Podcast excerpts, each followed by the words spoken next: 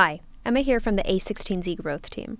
Effectively integrating technology into public safety is critical if we're going to build a better and safer future. But how can we do this while respecting privacy and building trust with our communities? In the following conversation recorded at A16Z's 2023 LP Summit, A16Z General Partner David Ulevitch is joined by Flock Safety founder Garrett Langley and Las Vegas Metropolitan Police Department Sheriff Kevin McMahill to discuss how technology can lead to more objective policing, how drones and facial recognition keep both officers and citizens safe, and how to build community concerns into a product roadmap. The first voice you'll hear is David's, followed by Garrett's, and then Sheriff McMahill's. Before we jump into the conversation, please note that the content here has been lightly edited for clarity. It should be used for informational purposes only, should not be taken as legal, business, tax, or investment advice, or be used to evaluate any investment or security, and is not directed at any investors or potential investors in any A16Z fund. For more details, please see a16z.com/disclosures. And now, let's get into it. Thank you, Sheriff McMahill and Garrett, for being with us. Let's just jump right in. One of the best parts of this job is getting emails from you about crimes that you've solved, things that you've stopped from happening or getting worse. Do you have more stories you can share with us? Yeah, I think there's two maybe that come to mind. We solve a lot of crime, but most recently in uh, Wake Forest, they rolled out Flock and within their first 24 hours found three stolen cars, a missing child, and two automatic firearms on campus, which is alarming because you would think a campus would be safer. I think the other one that was more recent was just earlier this fall out in UCal Berkeley. And during freshman orientation, five individuals with semi automatic Glocks stole this 18 year old's Jeep. Obviously, this was supposed to be the best day of this kid's life. He's now going to college, and now he's had the worst day of his life.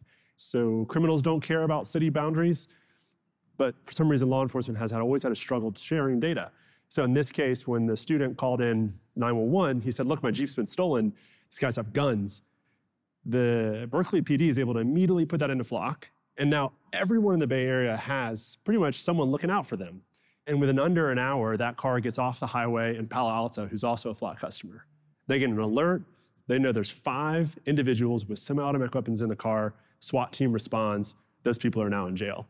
And I think it's that kind of story that sadly happens every day. Thankfully, not in your community every day, but those are two kind of more recent crazy stories. Thank you. That's incredible. What I don't think people know is quite the size and scale of the company today. Can you just give us some highlights of how large Flock Safety is and how big of an impact it's having? Yeah, we are one of the bigger, better kept secrets, probably. I think if you're in law enforcement, you know exactly who we are and you hopefully love us. Sheriff, let us in that NPS. Got my vote. But we're live in just over 4,000 cities in America. So that's almost 70% of the population that's covered by Flock. And from a efficacy, we solve about 2,200 crimes a day, which is just around 10%. Do you mind if I jump in? Please. So let me tell you one story that really sort of resonated with me was I had a shooting at one of my local high schools, a street right out in front of the high school. And you can imagine that as the sheriff and in any town USA, when you have a shooting outside of a high school, it causes you a lot of concern. Obviously, we're thinking active shooter. In this particular case, another piece of our technology, the shot spotter technology, was able to detect that over 60 rounds had been fired. And we knew that there were two vehicles that had been shooting. Flock had not yet even gone live in Metro, but we had had these cameras deployed out. We just hadn't flipped the switch to actually turn them on. So my detectives, utilizing all the investigative skills that we had, we really had nothing other than to find out that we had two cars with multiple people in them and multiple different calibers of weapons being fired out in front of one of our local high schools. And I was quite frankly frustrated as hell because we had no leads, we had nothing to go on. One individual had been shot a lot of times people just get dropped off at a hospital with a gunshot wound and they don't tell us anything about it. So we're trying to piece all this stuff together. So we got a hold of you all and turned it on and Flock was able to solve that crime for us before they'd even actually went out and done that. And so what I want to tell you about this is is We've created what we call the Real Time Crime Center at Metro. It's one of the most fascinating things. I'm not a technologist by any stretch of the imagination, but I will tell you that this technology is changing the game. We are going to get to a place at some point where it becomes impossible to commit a crime because technology will help us resolve that. When you look at Las Vegas Metro today, We have over a 90% clearance rate on all of our homicides for five years in a row. You won't find that anywhere else in the United States of America. That's in part because of technology, in part because of great detectives and leadership that are actually making this work. But I want you to understand something about that. When you go to other cities like Chicago, as an example, 30% of their homicides are resolved. If you believe you can get away with committing the most heinous crime in any of these cities, you are going to continue to commit those crimes. Bad guys know that when you come to Las Vegas, because of our abilities, technology being at the forefront of it, you are going to get caught. There's a lot of communities in Vegas. It's not just the strip. And you've had a long career here as a patrolman, working your way up all the way to undersheriff and then being elected sheriff. Talk to us a little bit about how you change the way that you lead and encourage your officers to lead, both with technology and community engagement. You know, one of the most interesting parts about technology when we first started it, we started off with one crime camera. And I wasn't a big believer in it, but like any good leader, that when you have people that are very interested in getting something started and you just give them the opportunity to go do it. You know, I had the opportunity to get assigned to the Bolden Area Command, which is West Las Vegas, our predominantly African American part of town.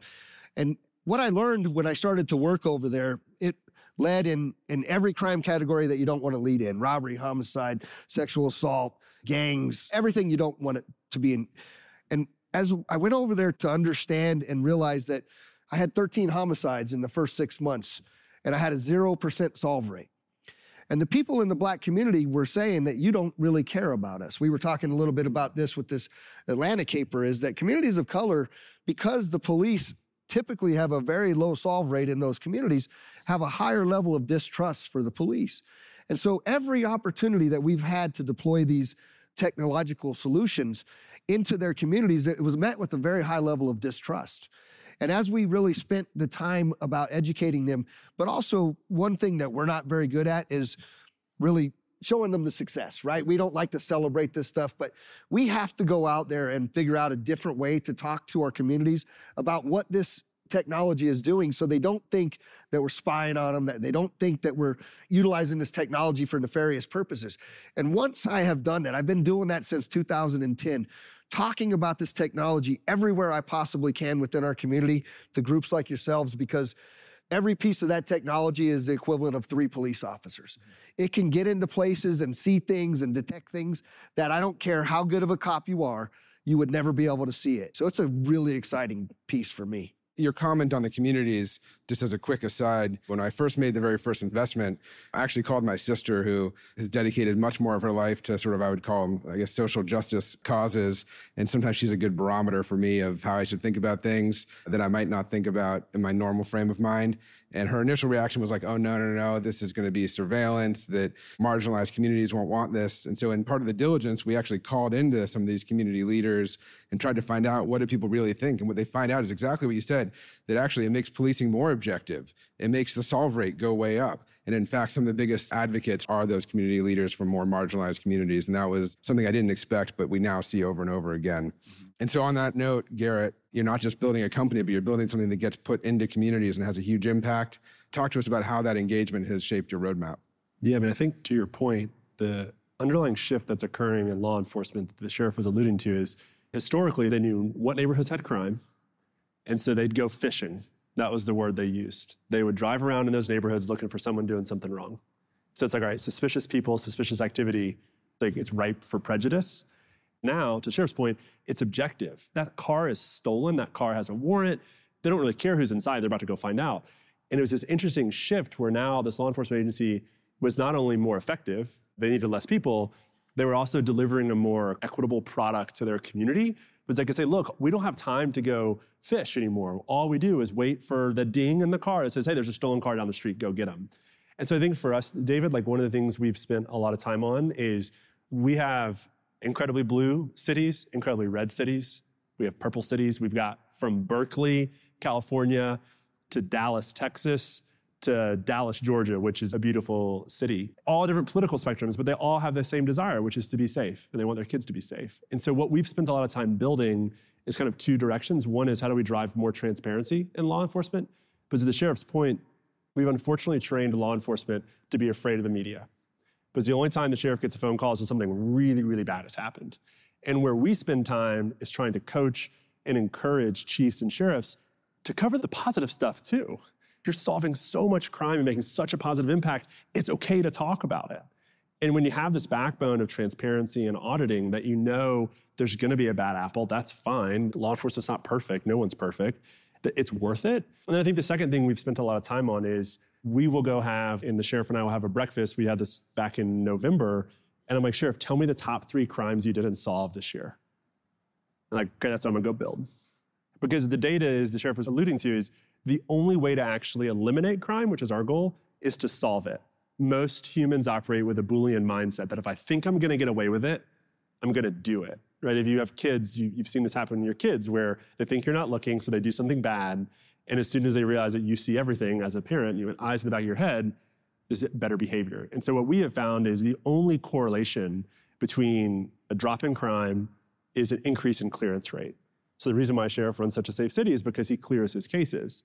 So for us, that's our kind of overall product strategy is show me a list of crimes that aren't being solved in a city, and we'll go build technology to change that. Awesome. Sheriff, what about drones? What role are drones playing in law enforcement? And then actually, if you hold part of your answer, we're going to talk about where that might go in the future. Yeah. Uh, I'm smiling because I, I just, I always laugh at this stuff because I've been doing this job 33 years now, and I just never really imagined where we were going to find ourselves. And and I have to say, building off of what Garrett was talking about, one of the things that really attracted me to the technology is the mindset that I have a duty and a responsibility. I have 6,000 employees.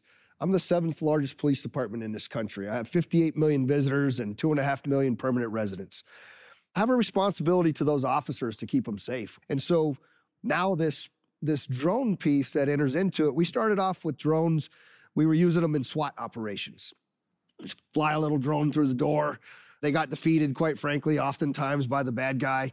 But we get the drone through the door so we could have eyes and ears in for my operators because I'm I'm sending human beings through a door with an armed subject. So I need to slow these things down and gather intelligence and do the things that will keep these men and women safe. And so we did all of that. And now today, as we sit here right now, we have a drone as a first responder program. Can you explain what DFR, what drone as a first responder, what that means? Yeah, uh, to me, the really simple way to explain it is humans are very good at a lot of things, but you got to imagine you've got a 19 year old entering into a high stressful situation. They've got a gun, potentially someone else has a gun. The best thing you can do is de escalate as fast as possible. It's much easier to do that from a drone where no one's life is at risk. I also think the thing that we keep track of from a DFR perspective is the average response time to a 911 call is inflated due to the number of unnecessary calls of service. Sending a drone is a lot cheaper, it's a lot faster. So you imagine sheriff's got 6,000 officers. That number sounds really big. How many do you have actually on active patrol at any given time? A third? Half that. Yeah, half. So there's really only 3,000 that are actually serving right now with a DFR program, the sheriff can effectively double his headcount, triple his headcount from an efficiency by having drones respond first, assess the situation, and then decide is this nothing, turn off the alert, or is this necessitates a human reaction? So we have that piece of it going. We actually just rolled this out now. So we have a number of units that are out there with the drones and they'll launch and they're responding to all the high priority calls for service, shots fired. We'll be on the other side, park the drone, throw the drone up, they go up, they get real time intelligence to the first responders.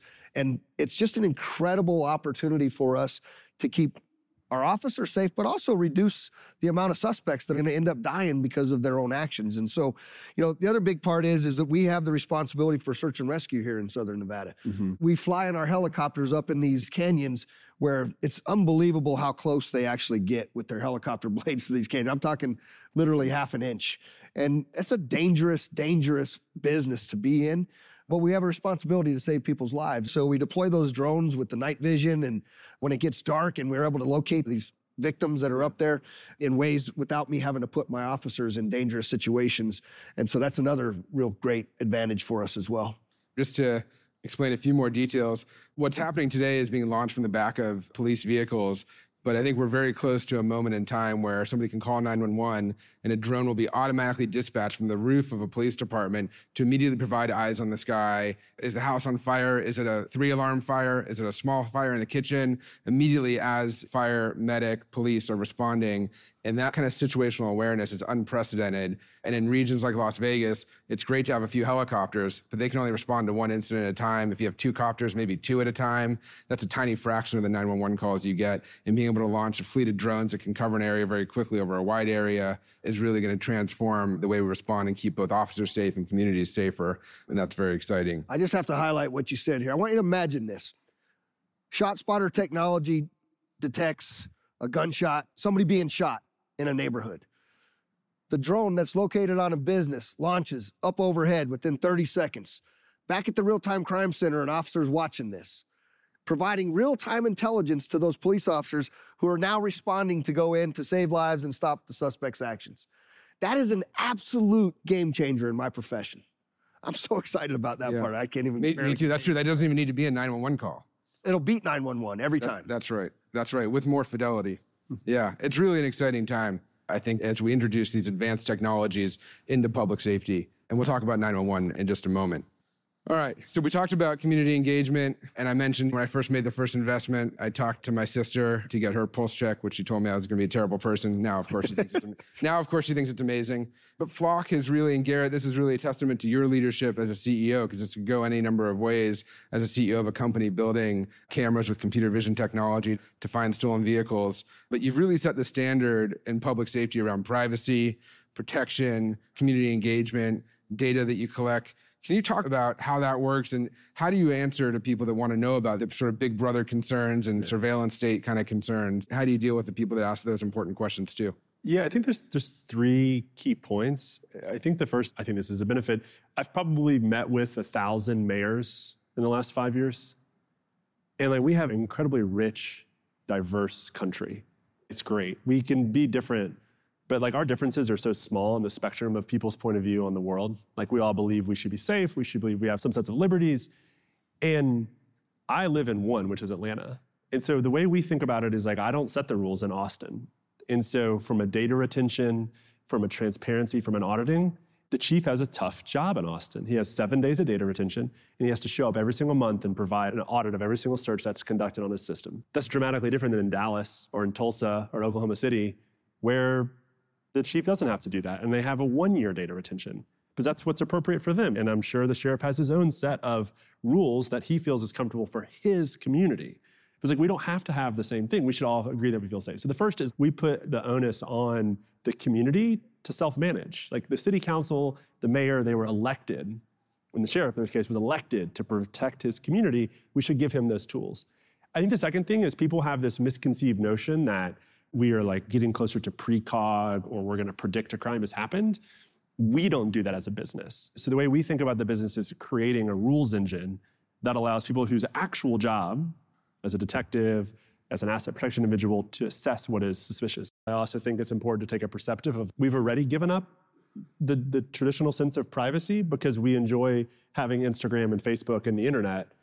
This is actually dramatically less, and we live in a pretty safe world given those trade offs. Absolutely. As a follow up, because I think maybe not everyone knows, it's not just public safety organizations and law enforcement organizations. If you look at most of our revenue concentration, it's pretty common that the community is spending more money on Flock than the police department. So if I pull up the Las Vegas map, you're going to see the sheriff's 180 or so cameras, and you're going to see all these other dots on the map. And you're like, oh, that's the Wynn Hotel. They added four cameras to cover their parking lot. The sheriff has access to those. He's getting alerts. It's a symbiotic relationship where the Wynn Hotel is saying, we want to be safe. We know it is your job. We know it is not a reasonable thing to ask you to put these cameras here. And that's the same for neighborhoods. It's the same for small business owners. It's this idea that if we work together, we can be much more powerful and successful. Sheriff, tell us a little bit about the process you go through to roll out new technology in Las Vegas, both on the officer training side, but also the community engagement process. So I think it's interesting when you talk about privacy, as Garrett mentioned, there really isn't a whole lot of privacy left in the world, in the world that we live in today. And people know that and understand it. What they really care about is whether or not the police department has access to this information. And so, because they don't want us to be J. Edgar Hoover's FBI building dossiers on people that are not doing anything. And I completely understand it. I agree with that. I think it's really interesting. And I think probably the single most effective way for us was that we engaged all of our critics from the very get go. We bring them down to the real time crime center. We allow them to physically watch what is actually happening with the technologies. Probably the biggest issue we had was along the facial recognition technology piece. And we use facial recognition technology, but we only use it as a tool within an investigation. And we only bounce that facial recognition technology off of jail management systems. So booking photos, people that have already been booked for a crime. And people understand that a lot better, right? We're looking at Kevin McMahill as having potentially committed a crime. There's a picture that looks like Kevin McMahill. We put it in, we verify it, but you can't utilize that as probable cause. And you can't actively utilize cameras to actually utilize facial recognition technology. So groups like the ACLU, NAACP, we've just rolled the red carpet out to them to see every piece of technology we have and explain in those investigations how the technology was utilized to actually help us develop the leads that good gumshoe detectives yeah. then have to use to follow up in those pieces because they want to start at it's not effective and there's a nefarious use for it. Once we get them in and let them see it, then they become our biggest proponents of it. And I don't have to spend a lot of time convincing anybody afterwards because they're out doing that themselves. We talked about what does the future look like for law enforcement backstage from 911 to robotics and RoboCop. What would you want to see if you could ask for anything or things that you'd love to see introduced into your position to keep communities safe? I think the advances in 911 probably right now are the things that excite me the most. I'll give you one example of this. When 1 October happened, in the first minute, we had 9,000 911 calls. Crazy. There's no call center in the world that can handle 9,000 911 calls. And imagine if you had an emergency aside from the mass shooting, we would have never even got to your call for hours or days, even. So, that ability to use AI and technology within that 911 call center to appropriately direct calls, to answer those calls in a timely manner, is a really exciting innovation for me as we move that forward. And I know we're all continuing to work on it. And Garrett, any closing remarks on the future roadmap of technology? The thing that I heard a long time ago, I think from someone in this group, was the future is actually already here. It's just unevenly distributed. So in the case of Flock, our future is that crime is no longer a problem. My kids are five and three, and I'd like to think that when they're my age, they'll be like, wait, so you used to be like unsafe? Like you used to actually have to worry about your personal safety? And the reality is that's already happening. We've got dozens of agencies that, like the sheriff, are at 100% clearance rate on violent crime, and they are approaching 100% clearance rate on nonviolent crime. I want to go live there. And I think that's going to get faster and faster. If you go to a place like Elk Grove, California, for any of y'all in Northern California, the Bay Area, they're in the future. So in their real-time crime centers, they get all their 911 calls. They have our DFR product. So when a 911 call comes in, a gunshot detection, a stolen car, they have strategically placed about a dozen of our drones and docks throughout the city. They can get to any call for service in 30 seconds. Amazing. Imagine a change in quality of life for that community where they know no matter what is happening, law enforcement can be there in 30 seconds. And I think that will fundamentally change the way we think about our relationship with law enforcement and our overall quality of life. Awesome. Well, thank you both. Thank you, Sheriff, for all the work that you do and for taking time on your day to be here. And thank you, Garrett. Thank you. Thank you.